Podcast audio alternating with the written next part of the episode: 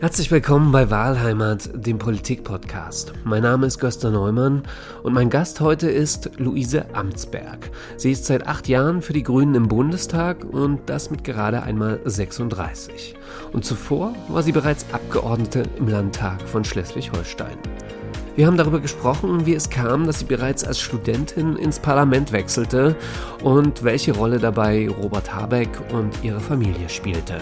Denn ihre Familie kommt aus der ehemaligen DDR und ihr Vater saß dort im Gefängnis der Staatssicherheit in Bautzen.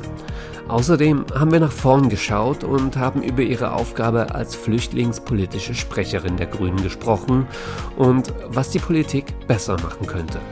Zuallererst haben wir aber noch einmal über die verheerende Hochwasserkatastrophe reden müssen, weil Luise Amtsberg ist auch Mitglied im Innenausschuss, der deswegen zu einer Sondersitzung zusammenkommen will.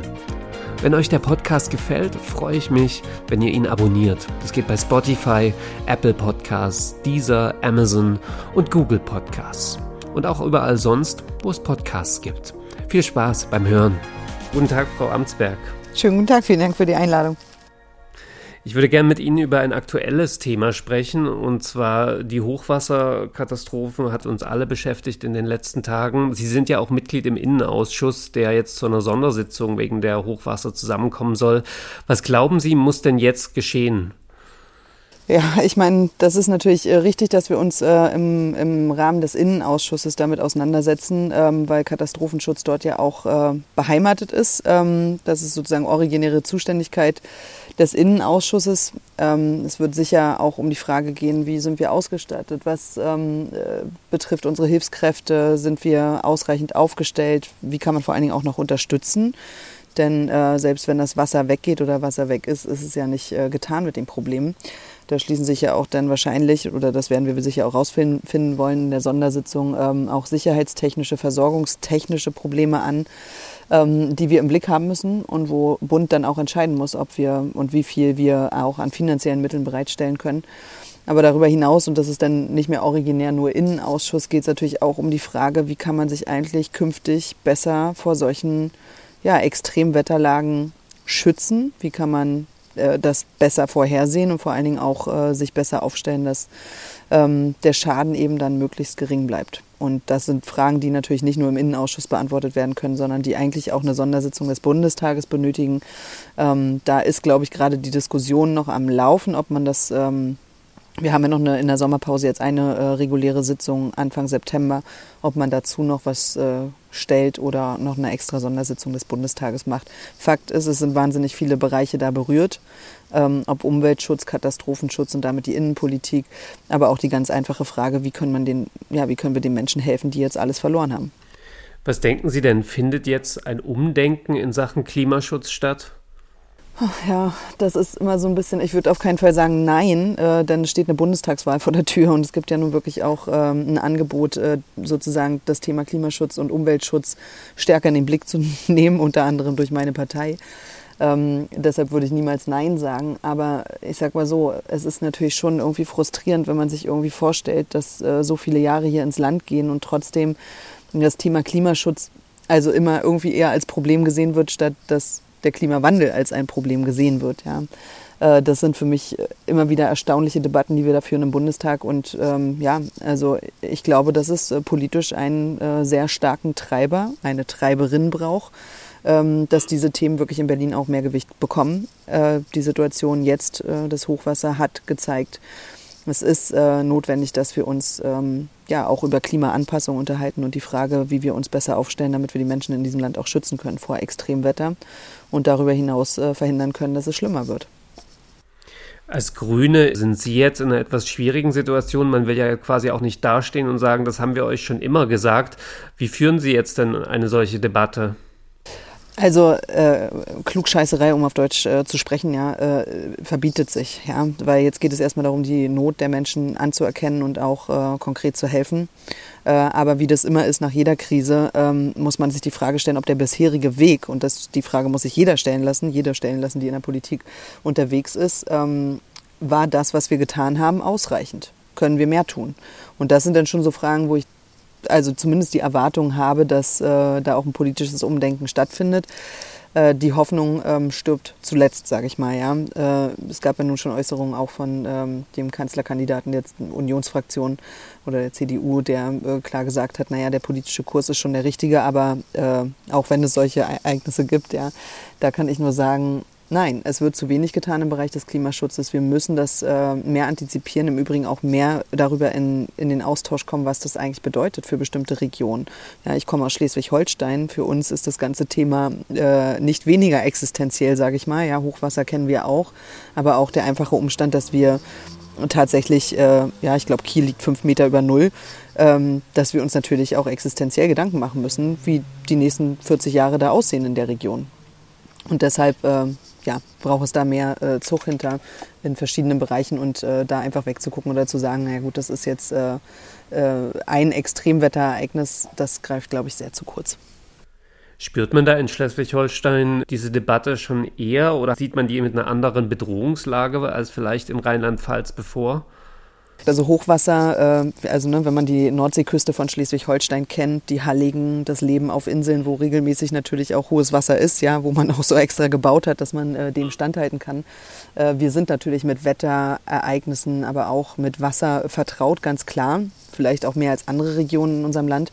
Äh, aber vor allen Dingen haben wir in den letzten Jahren erkannt, dass es für uns wirtschaftlich auch Sinn macht, ähm, auf Erneuerbare zu setzen. Das ist bei uns ein Riesentreiber. Wir äh, haben als Grüne da auch immer starke Impulse gesetzt und gesagt, wir müssen ähm, äh, auf Erneuerbare gehen. Wir brauchen neue Technologien, um auch Windstrom beispielsweise speichern zu können.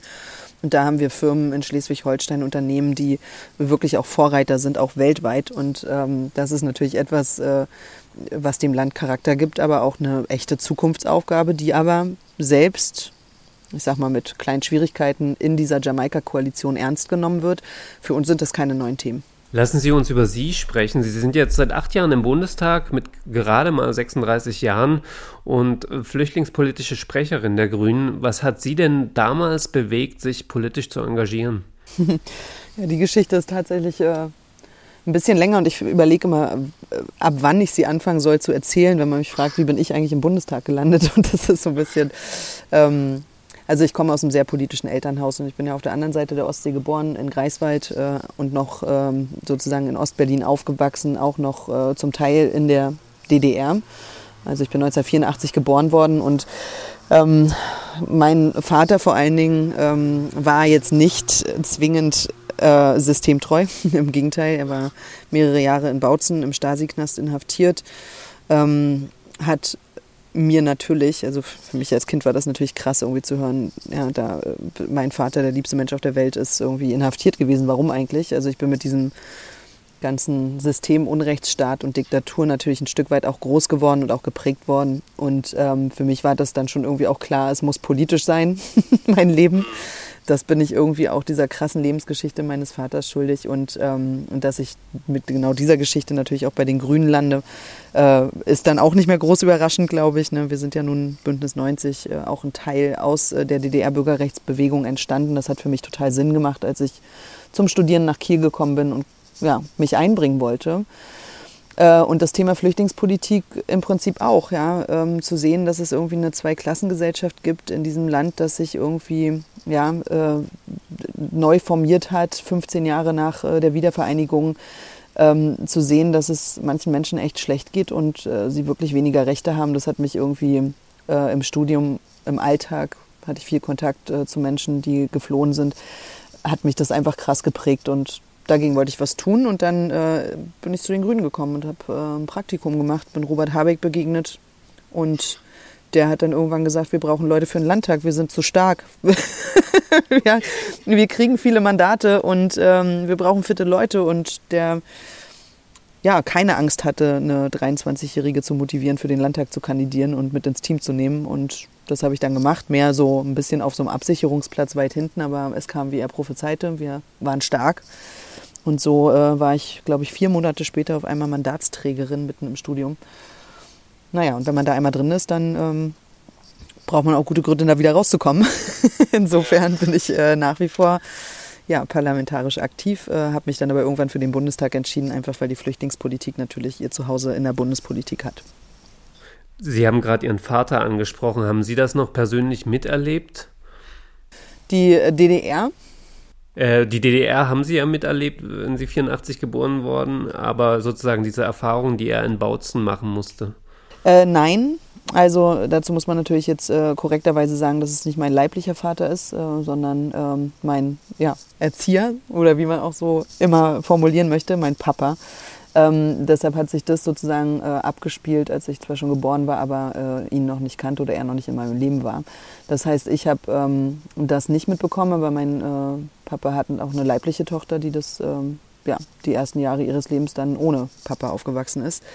Also äh, auch an dieser Stelle ja immer wieder dieses Bewusstsein auch dafür, wie es ist, auch Familien zu trennen, wie quasi machtlos man auch ist in der eigenen Gestaltung seines Lebens und wie sehr ihn das dann auch prägt, auch die ganze Familie prägt am Ende des Tages. Ja, das ist ähm, schon sehr stark auch emotional bei mir drin und ich habe ja jetzt selber auch einen, einen sechsjährigen Sohn, dem ich auch irgendwie diese Geschichte mitgeben und vermitteln muss, auch Werte vermitteln muss und ich muss wirklich sagen, seit sechs Jahren macht das politische Engagement natürlich noch mal viel mehr Sinn, weil es eben nicht nur das ist, der Gedanke ist, äh, das, wofür mein Vater auch gekämpft hat, zu erhalten und zu stärken und dafür jeden Tag zu kämpfen, nämlich für Demokratie, sondern dass es für mich auch ganz stark zu einem Zukunftsthema geworden ist. Und auch da sozusagen für mich natürlich die Entscheidung, zu den Grünen zu gehen, im Nachhinein dann noch mal mehr Sinn machte. Ja.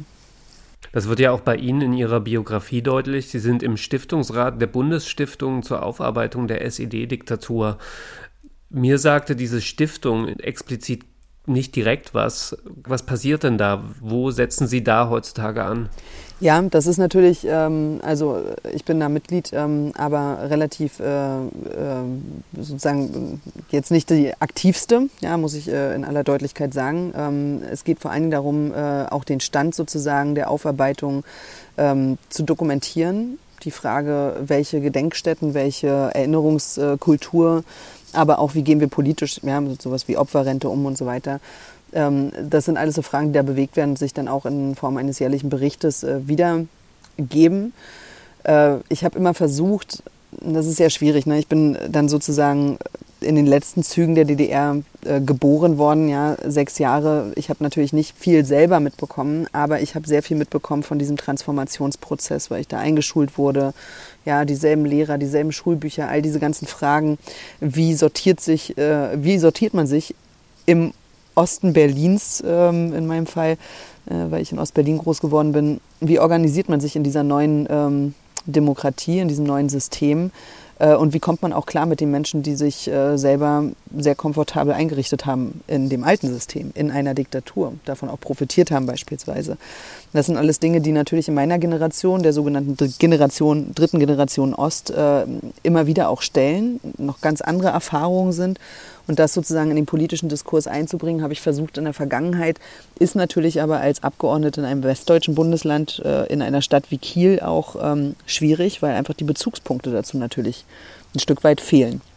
Das versuchen wir immer wieder irgendwie aufzugreifen und auch zu ändern, aber es ist ähm, sehr, sehr schwer und ein Hauptpunkt in, in dieser ganzen Debatte rund um die Aufarbeitung dieser Diktatur, finde ich, liegt da drin, auch das zu beschreiben, was meine Generation noch mitgenommen hat, die in dieser Transformation steckte, aber andererseits auch, äh, wie wir jungen Menschen klar machen können, das ist noch nicht lange her, ist auch Teil der gesamtdeutschen Geschichte, also auch die Diktatur äh, im Osten dieses Landes muss die Menschen, auch jüngere Menschen jetzt im Westen interessieren, weil es eben Teil einer gemeinsamen Geschichte ist.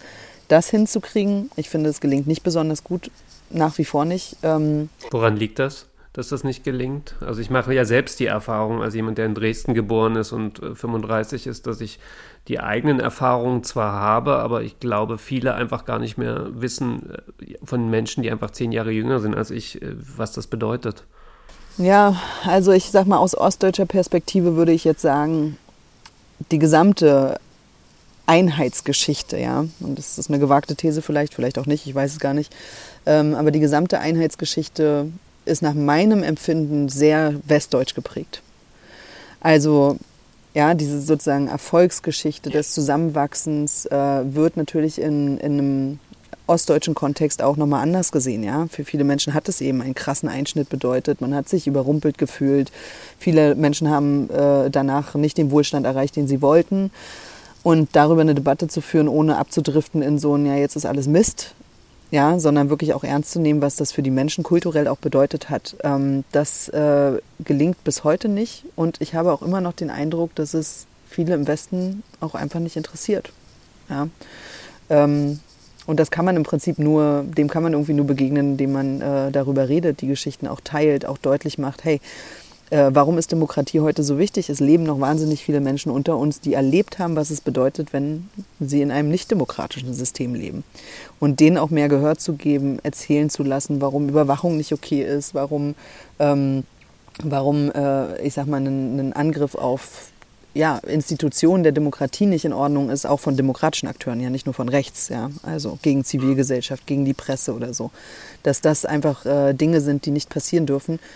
Da können Leute wie mein Vater äh, ja, stundenlang darüber philosophieren, was da auch heute schief läuft. Und ich glaube, das muss man zusammenbringen, diese jüngsten Erfahrungen und das, was wir heute vielleicht auch falsch machen in unserer Demokratie.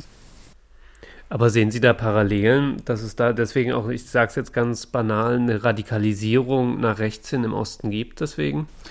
Naja, man lässt, kann es ja so nicht sagen, weil äh, es leider ja auch eine Radikalisierung im Westen gibt. Ähm, sicher ist das anders, ja. Also Rechtsextremismus im Osten ist nochmal anders als im Westen, aber äh, es ist natürlich irgendwie ähm, trotzdem stark ausgeprägt, äh, viel zu stark in vielen Teilen dieses Landes.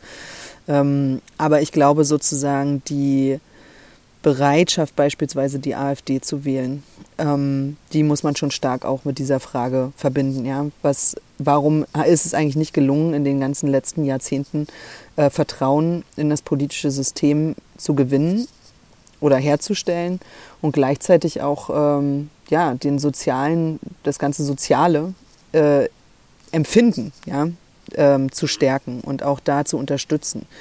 Es gibt immer noch Leute, also es ist jetzt natürlich nicht wissenschaftlich fundiert, sondern mehr äh, Bericht sozusagen aus meinem familiären Umfeld und äh, weiteren Umfeld. Und es gibt natürlich immer noch Leute, die sagen, ey, man hat uns einfach vergessen. So, ihr redet immer alle von diesem tollen Land und dieser Demokratie und so weiter. Was hat es mir persönlich gebracht? Warum wurde nie auf unsere Befindlichkeiten geachtet? Ein Riesenthema ist da immer, dass man das Gefühl hatte, sozusagen, ja, die ganzen westdeutschen Investoren haben das Land geflutet und quasi aufgekauft. Ja.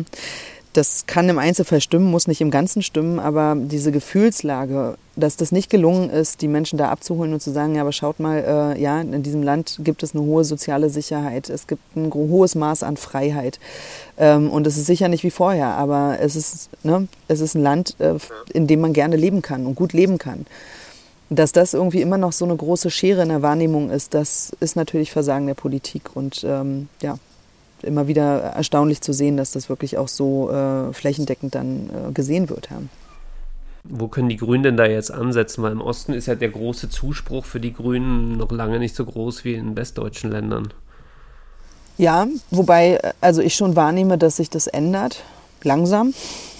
Für mein Empfinden auch viel zu langsam. Aber ähm, ich glaube sozusagen, die Geschichte äh, auch zu erzählen, zuzuhören und zuzulassen, ja, dass Menschen eben die Geschichte der Wiedervereinigung anders wahrnehmen als andere, vielleicht nicht als Erfolgsgeschichte, ähm, um dann in einen Austausch zu kommen, was eigentlich sozusagen auf der Gefühlsebene falsch gelaufen ist, aber auch wirtschaftlich falsch gelaufen ist. Das wäre in meinen Augen oder ist ja auch was, was wir immer wieder versuchen. Wir haben die Biografien, die Menschen mit diesen Biografien ja auch äh, zum Teil im Bundestag sitzen, aber auch ähm, äh, in der Polit im politischen Aktivismus verortet, ja, äh, dass man das zulässt und da irgendwie einen Dialog drüber führt. Ich glaube, es geht gar nicht so sehr konkret um Maßnahmen, wobei auch, aber erstmal sozusagen Verständnis dafür, dass es eben nicht diese eine Erzählung gibt, sondern verschiedene Perspektiven auf die Wiedervereinigung und die Zeit danach. Das zuzulassen, fände ich sehr, sehr wichtig. Äh, ich merke immer wieder, wenn ich das tue, und das fällt mir mit der Geschichte meines Vaters auch nicht immer leicht, ja. Aber äh, das öffnet Türen und man kommt am Ende dann doch zu einer Idee, wie wir eigentlich gemeinsam leben wollen. Sie waren ja zuerst Abgeordnete im Landtag, jetzt im Bundestag. Sie haben so ein bisschen Ihre Geschichte erzählt, aber was hat Sie denn direkt motiviert, auch dann das Mandat zu übernehmen, also aktiv einzugreifen? Sie haben Robert Habeck schon angesprochen, aber es ist ja noch ein Schritt, gefragt zu werden und es dann wirklich zu machen auch. Ja, ja, vielleicht war es am Anfang sogar ein bisschen Naivität. Ne? Also äh, zu sagen, ich äh, kandidiere jetzt mal äh, für den Landtag, mh, mm, war ja auch nicht nur unkritisch, auch nicht in, in, meiner eigenen Partei nur unkritisch mit 23 da so ein Projekt zu wagen. Ähm, und ich hätte vorher nicht sagen können, ob ich es gut mache oder nicht. Ähm, aber es war schon, der Treiber war natürlich schon ähm, auch da wieder äh, mein, mein Papa, ja, der dann auch, ich weiß noch, dass ich ähm, in, in der Nacht am Abend vor dieser Listenaufstellung äh, auf unserem Parteitag, wo ich mich eben bewerben wollte für einen Listenplatz für den Landtag Schleswig-Holstein, bin ich in völlige Panik geraten, habe gedacht, wer, wer will mir überhaupt zuhören? Warum sollte es relevant sein, was ich sage? Ja? Ähm, überhaupt erstmal vertraut zu werden mit diesem Konzept, ich halte eine Rede und äußere meine Meinung politisch. Und er hat komplett trocken gesagt, ja, aber sieh doch mal dieses unglaubliche Privileg, dass du auf einer Bühne stehen kannst und mit Menschen teilen kannst, was du denkst, politisch. Das ist ein Privileg, das ich nie hatte, so. Und in der Sekunde und seitdem begreife ich das Mandat auch so als wirklich Privileg, weil es total Sinn macht, in der Sekunde zu verstehen, ja, das ist was Demokratie ausmacht. Dass ein Mensch wie ich einfach sagen kann, passt mal auf, ich habe einen Blick auf eine bestimmte Sache und den teile ich jetzt mit euch und hoffe, dass ihr es auch so seht und wenn nicht, dann versuche ich euch zu überzeugen. Das äh, ja, ist im Prinzip, ja, das ist ein Privileg. Hat man solche Gedanken auch noch bei den einzelnen Bundestagsreden, die man hat vor sich, um sich die Aufregung zu nehmen oder sich zu motivieren? Oder ist das gar nicht mehr notwendig, sowas?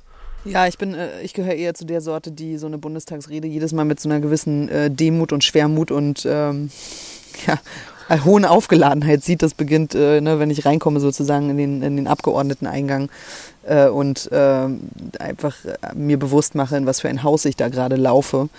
Ähm, das äh, ist nach wie vor da und ich bin in der Regel eher nervös vor Reden, auch ähm, wenn ich irgendwie sozusagen da doch dann wieder die norddeutsche Trockenheit habe, das nicht zu zeigen, äh, ist es bei mir schon so, dass ich da jedes Mal äh, drüber nachdenke äh, und aber auch merke so, wie Menschen natürlich das auch reflektieren, ähm, wie häufig ich auch äh, Rückmeldungen bekomme. Ich bekomme viel Hass, aber ich bekomme eben auch diese Rückmeldung von Leuten, die sagen, ey, es gibt mir ein besseres Gefühl zu wissen, dass du da sitzt und zuhörst und mitdiskutierst. So, und das ähm, motiviert natürlich unglaublich. Wie gehen Sie mit diesem Hass um, der Ihnen widerfährt? Ignoriert man das oder kratzt das noch an einem? Ja, also das ist äh, auch wahrscheinlich eine vielschichtige Frage, mal so, mal so, würde ich sagen. Ja. Ähm, also natürlich gewinnt man einen gewissen Umgang damit. Äh, man, ja, ich würde fast sagen, man akzeptiert irgendwann, dass es so ist. Ja, weil man das auch nach zehn Jahren Politik einfach nicht wegdiskutieren kann. Man muss sich, glaube ich, mit den Begebenheiten dann schon auseinandersetzen. Aber ähm, ja, mal, mal weniger gut, mal besser so. Also ich habe Momente, da bin ich stabil und denke mir so, ne, so, die haben nicht das Recht, mich auf dieser Ebene anzugreifen.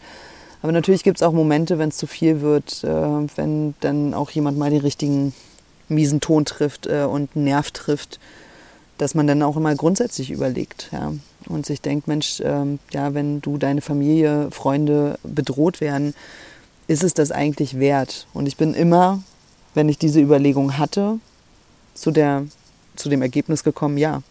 Okay.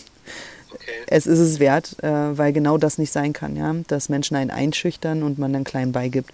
Natürlich nicht. Es ist ja völlig optionslos in meinen Augen, äh, wenn man Dinge ändern will und äh, dieses Land, diese Demokratie schützen möchte auch, dass man sich dann einbringt. Dieser Hass, der auf Sie zukommt, damit zu tun mit ihrer Rolle als flüchtlingspolitische Sprecherin oder ist das einfach nur Feindlichkeit gegenüber Politikern oder hat es damit zu tun, dass sie eine Frau sind? In welche Richtung geht das?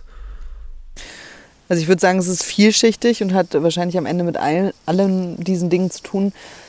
Mm, also wenn ich mir angucke, wer äh, wirklich abseits von Kritik ähm, unsachlich äh, oder bedrohlich äh, Kontakt mit mir aufnimmt, nennen wir es mal so, äh, oder Hass äußert, dann ähm, sind das in der Regel, also es ist wirklich äh, zu übergroßen Teilen äh, Männer über 60.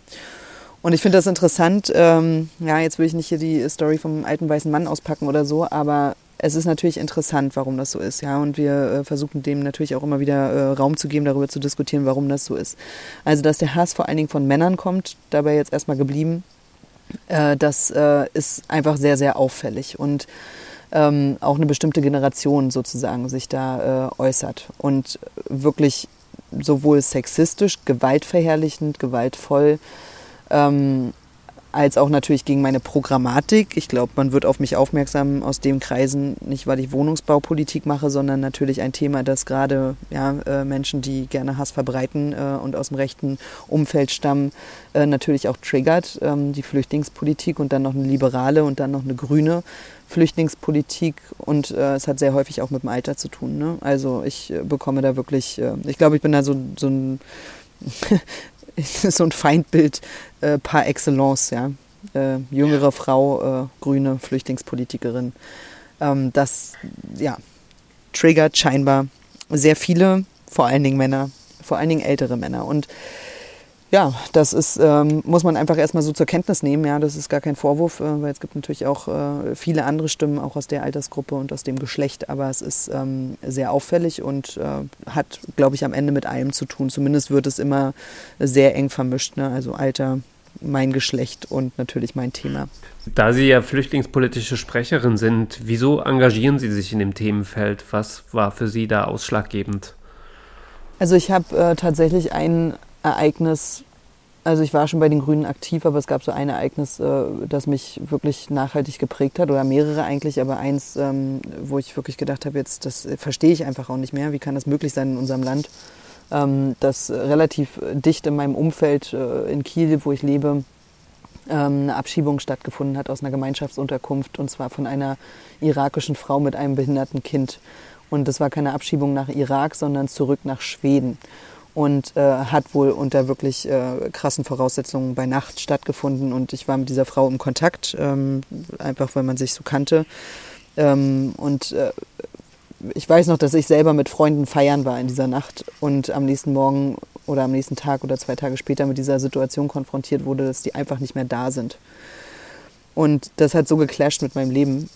Ich selber war völlig sorglose Studentin, ja, und ähm, habe da mein Leben genossen und parallel hat zwei Straßenzüge weiter sowas stattgefunden, wo ich wirklich gedacht habe, das kann äh, nicht richtig sein. Ja? Und ähm, ich war schon bei den Grünen aktiv und habe dann einfach gedacht, so das will ich mir jetzt alles genauer angucken, das Thema Flüchtlingspolitik und bin dann da so reingerutscht in das Thema und habe immer vielschichtiger festgestellt, dass wir an der Stelle wirklich ähm, echt äh, zu viel weggucken.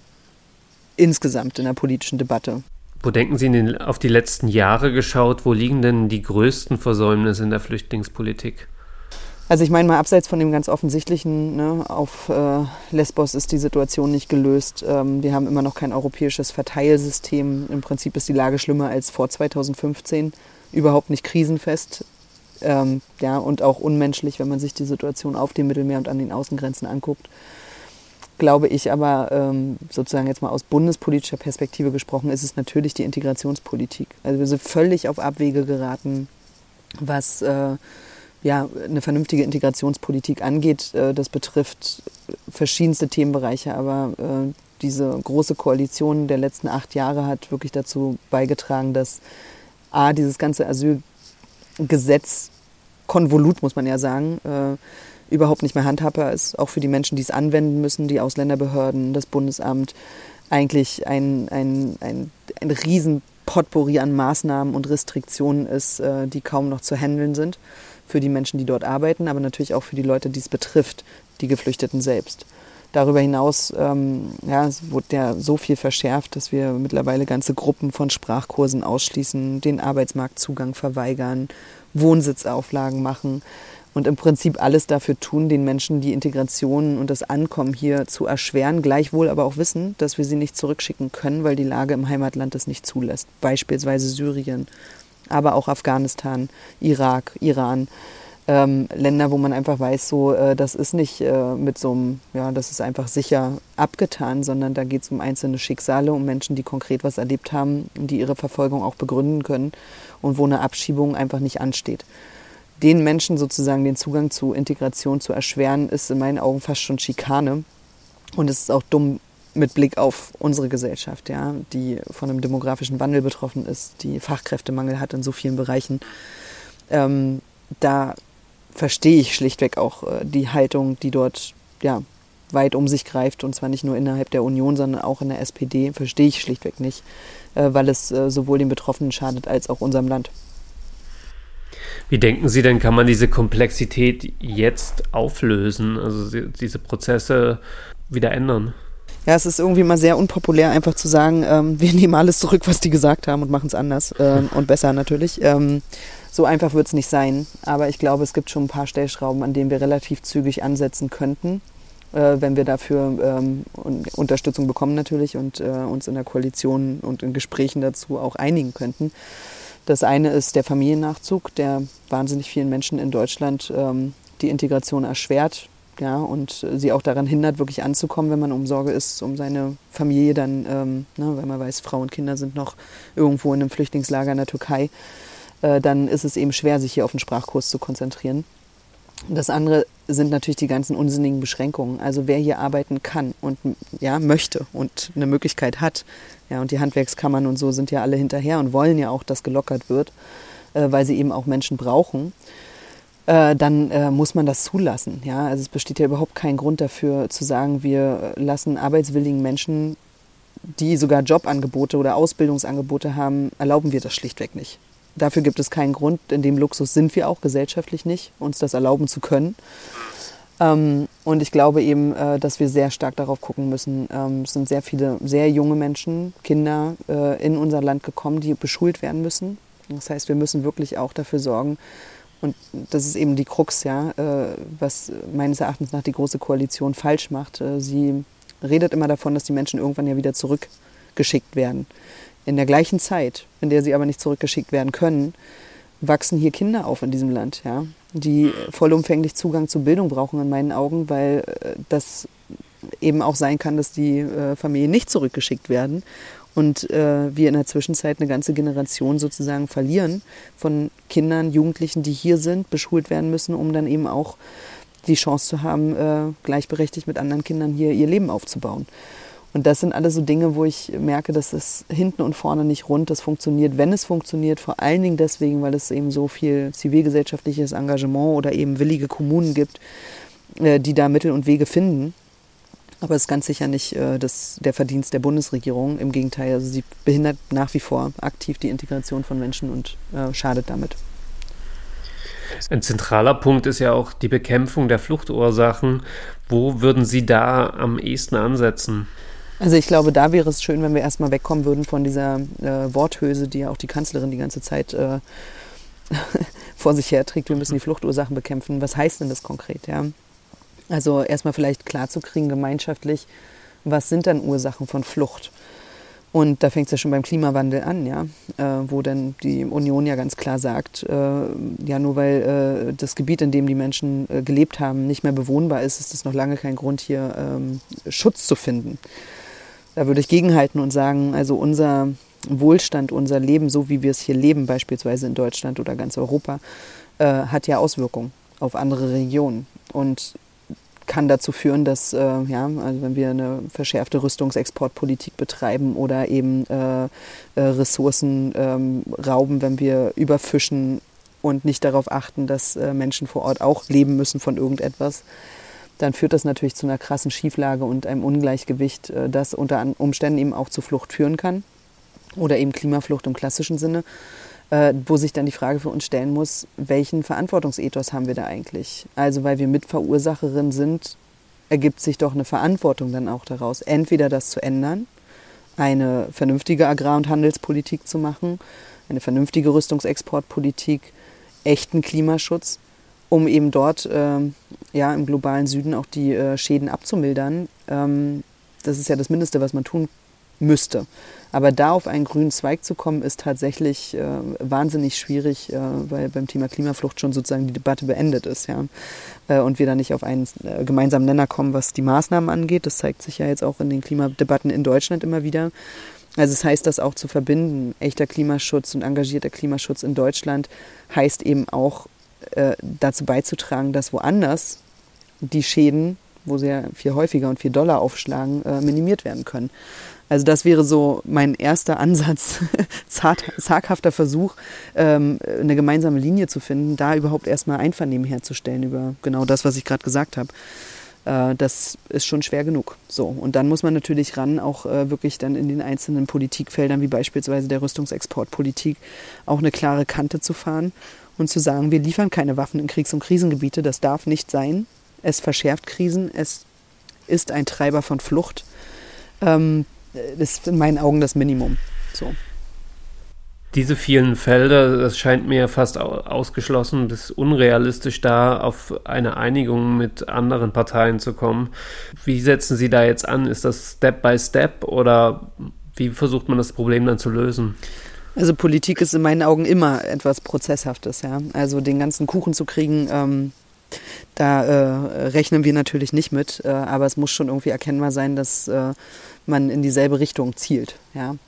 Äh, was ist also was wirklich schwierig wäre, wäre, wenn man äh, sagt, so diese, äh, dieses ganze Themenfeld lassen wir liegen, einfach weil wir uns nicht einigen können. Das geht nicht. Ja, also es ist klar, es ist eine der drängendsten Fragen. Und wenn wir über, darüber reden, dass ähm, wir jetzt noch die Möglichkeit haben, vielleicht äh, den Klimawandel abzumildern, dann gilt das natürlich auch für die Bekämpfung der Fluchtursachen. Das ist ein und dasselbe Thema oder auch dieselbe Logik dahinter. Das heißt, äh, das werden harte Debatten und wie Sie zu Recht sagen, mit allen Beteiligten im Parlament befindlichen äh, Fraktionen ist das nicht leicht, weil das tatsächlich natürlich, also es ist ein Thema, das wir Grünen sehr stark immer auch bedient haben und auch kommuniziert haben ähm, und da auch die treibende Kraft hinter sind. Äh, da eine Einigung zu finden, wird sehr schwer sein, aber vielleicht muss man auch einfach nochmal in einem ähm, friedlicheren Umfeld als zu diesen Wahlkampfzeiten äh, sich die Zeit nehmen, dann wirklich auch nochmal ganz von vorne anzufangen. Ja? Und sowieso wird ja die, alles, was jetzt nach der Wahl passiert, erst einmal begleitet sein müssen von vertrauensbildenden Maßnahmen, nach dem, was wir jetzt hier alles erlebt haben in den letzten Wochen.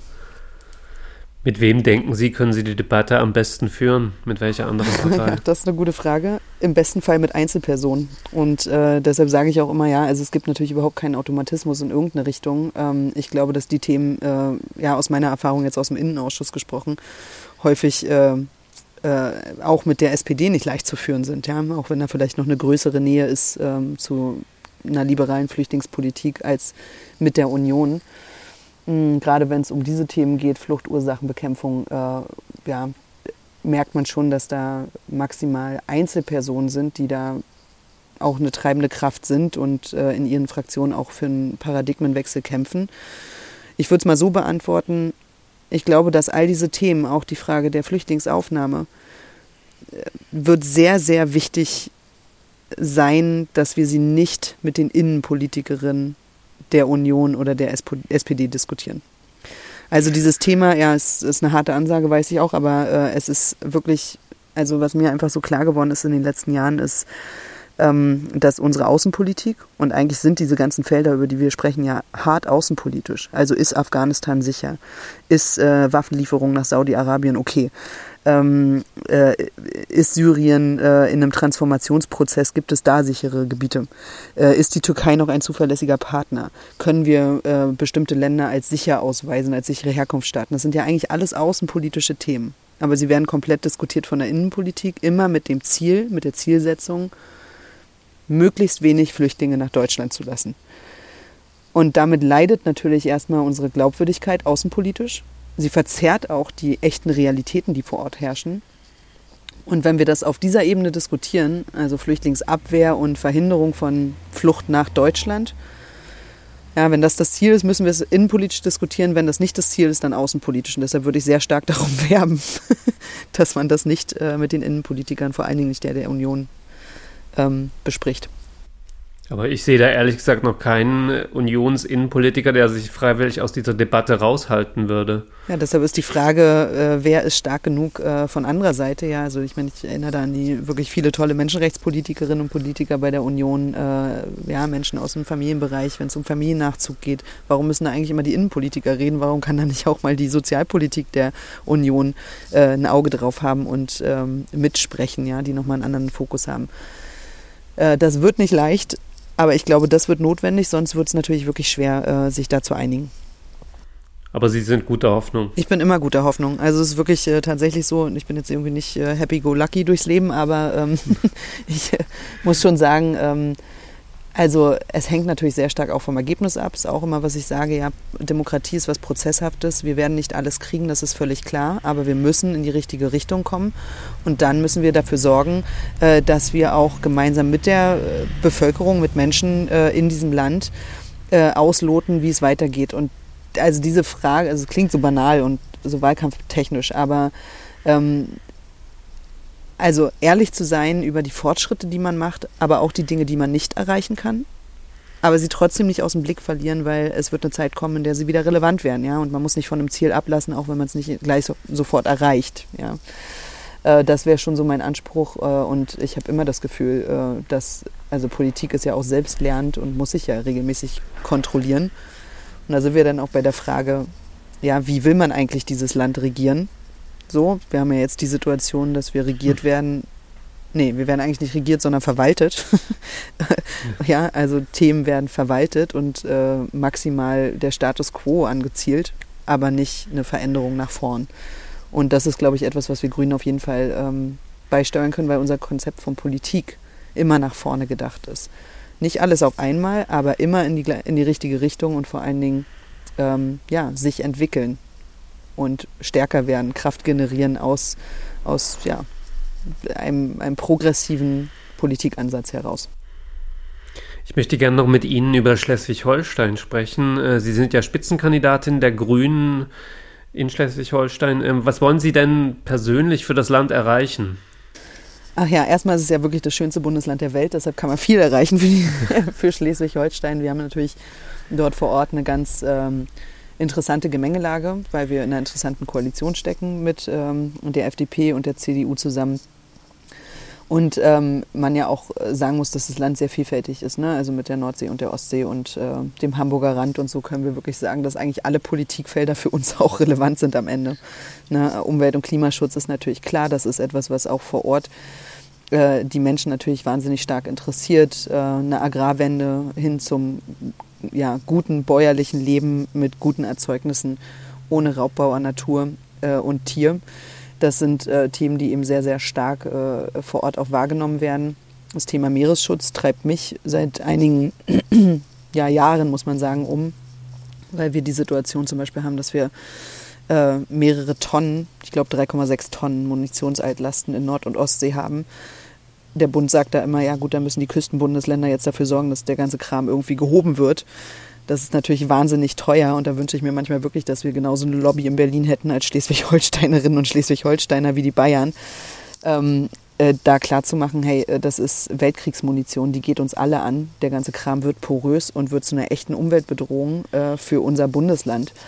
Äh, das ist so ein ganz konkretes Thema, wo wir wirklich ran müssen, auch mit Mecklenburg-Vorpommern gemeinsam äh, kämpfen müssen, dass wir da äh, die Unterstützung vom Bund kriegen, die wir brauchen. Ähm, und dann würde ich mal sagen, ist es, äh, ist es gar nicht so fern von dem, was wir ähm, wahrscheinlich auch in anderen Bundesländern als Priorität gesetzt haben. In der Sozialpolitik tatsächlich auch, da ist Schleswig-Holstein keine Ausnahme beim Thema Kinderarmut, wirklich einen entscheidenden Unterschied zu machen mit vielen programmatischen Punkten, die wir haben.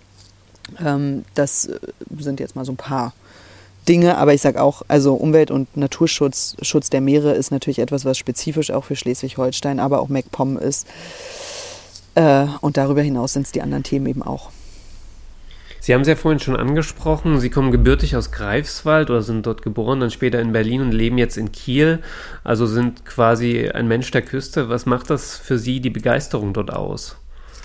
Naja, erstmal, dass man äh, wahnsinnig viele Dinge äh, in, am und auf dem Wasser machen kann. Ähm, das ist natürlich etwas, was äh, mental unglaublich stärkt. Und ich muss das wirklich auch sagen, wir haben vorhin über Hass gesprochen.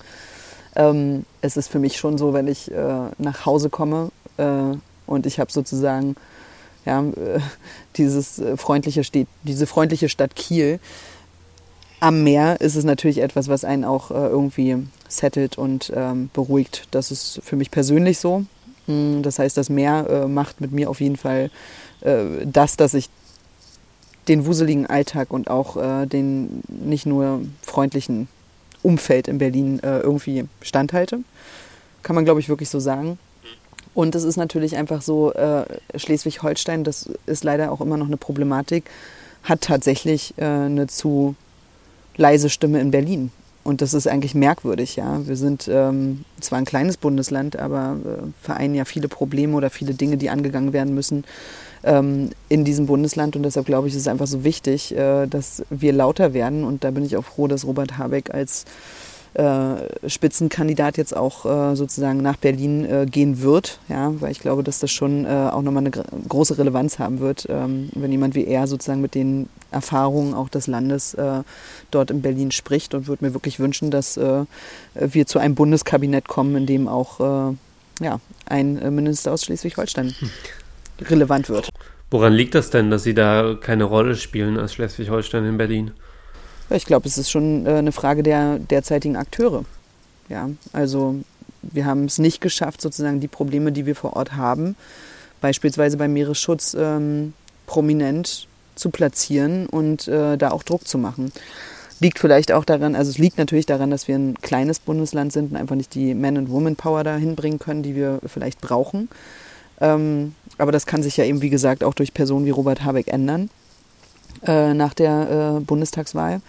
Hoffentlich. Ähm, und ich denke auch, dass viele, ja, also ich habe nicht wahrgenommen, dass es wirklich sozusagen eine richtige äh, Lobby auch unter den Abgeordneten gibt. Das hängt dann natürlich auch mit uns zusammen, dass wir möglicherweise durch diesen ganzen Zersetzungsprozess auch unter den demokratischen Parteien in Berlin äh, es nicht geschafft haben, uns als Schleswig-Holsteiner Schleswig-Holsteinerinnen ordentlich zu organisieren und für unser Bundesland auch über die Parteigrenzen hinaus zu sprechen.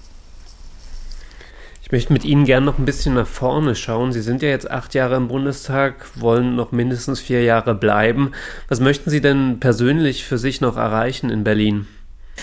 Die Frage mag ich immer, weil ich darauf äh, immer nur sagen kann, das glaubt mir dann immer keiner. Aber ähm, ich bin sehr, sehr glücklich mit äh, der Aufgabe, die ich habe. Ähm, ich bin mit Herz und Seele Parlamentarierin und ähm, die Chance sozusagen äh, jetzt nochmal in den Bundestag zu kommen, in einer Zeit, wo wir vielleicht sogar die Möglichkeit bekommen, mitzuregieren, ist äh, für mich natürlich eine wahnsinnige Herausforderung persönlich, aber auch äh, etwas, worauf ich ja, richtig Lust habe, weil es einfach ähm, um Gestalten geht.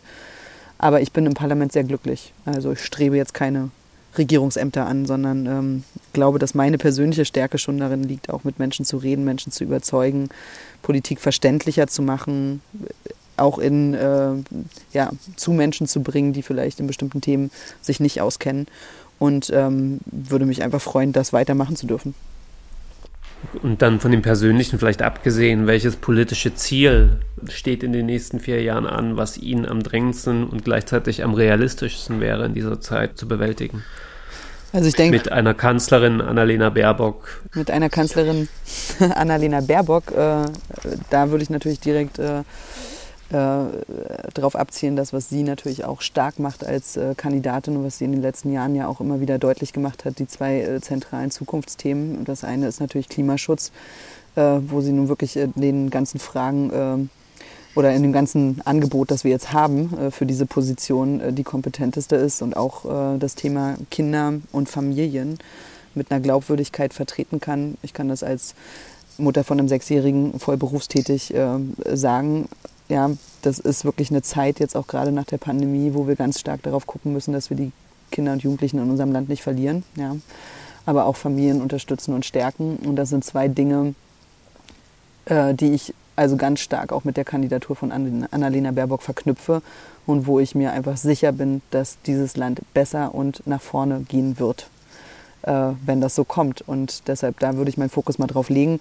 Aber äh, ich bin ja Fachpolitikerin. Für mich ist natürlich klar so, ich werde auf jeden Fall äh, ein Thema haben, für das ich sozusagen persönlich äh, das Maximum rausholen werde. Ja? Und äh, das ist jetzt erstmal die Aufgabe, die ansteht. Äh, wo wir landen und wie viel wir durchsetzen, hängt damit zusammen, wie stark wir werden nach der Wahl und mit wem wir koalieren und ob wir koalieren. Und deshalb, ähm, ja, geht es jetzt erstmal darum, dafür zu kämpfen, äh, ein bestmögliches äh, Ergebnis einzufahren. Ich bin gerade persönlich ein bisschen überrascht, dass wir quasi jetzt erst am Ende des Gesprächs auf die Pandemie kommen. Das ist ja eigentlich ein ganz schönes Zeichen, dass man das nicht mehr so in den Fokus packt. Frau Amtsberg, ich danke Ihnen für das Gespräch, dass Sie sich die Zeit genommen haben. Sehr gerne. Vielen Dank fürs Zuhören. Wenn euch der Podcast gefällt, freue ich mich, wenn ihr ihn abonniert. Gern könnt ihr ihn in eurem Podcatcher auch bewerten. Zum Beispiel bei Apple Podcasts geht das. Wenn ihr mögt, schreibt mir auch gern, wen ich mal einladen sollte.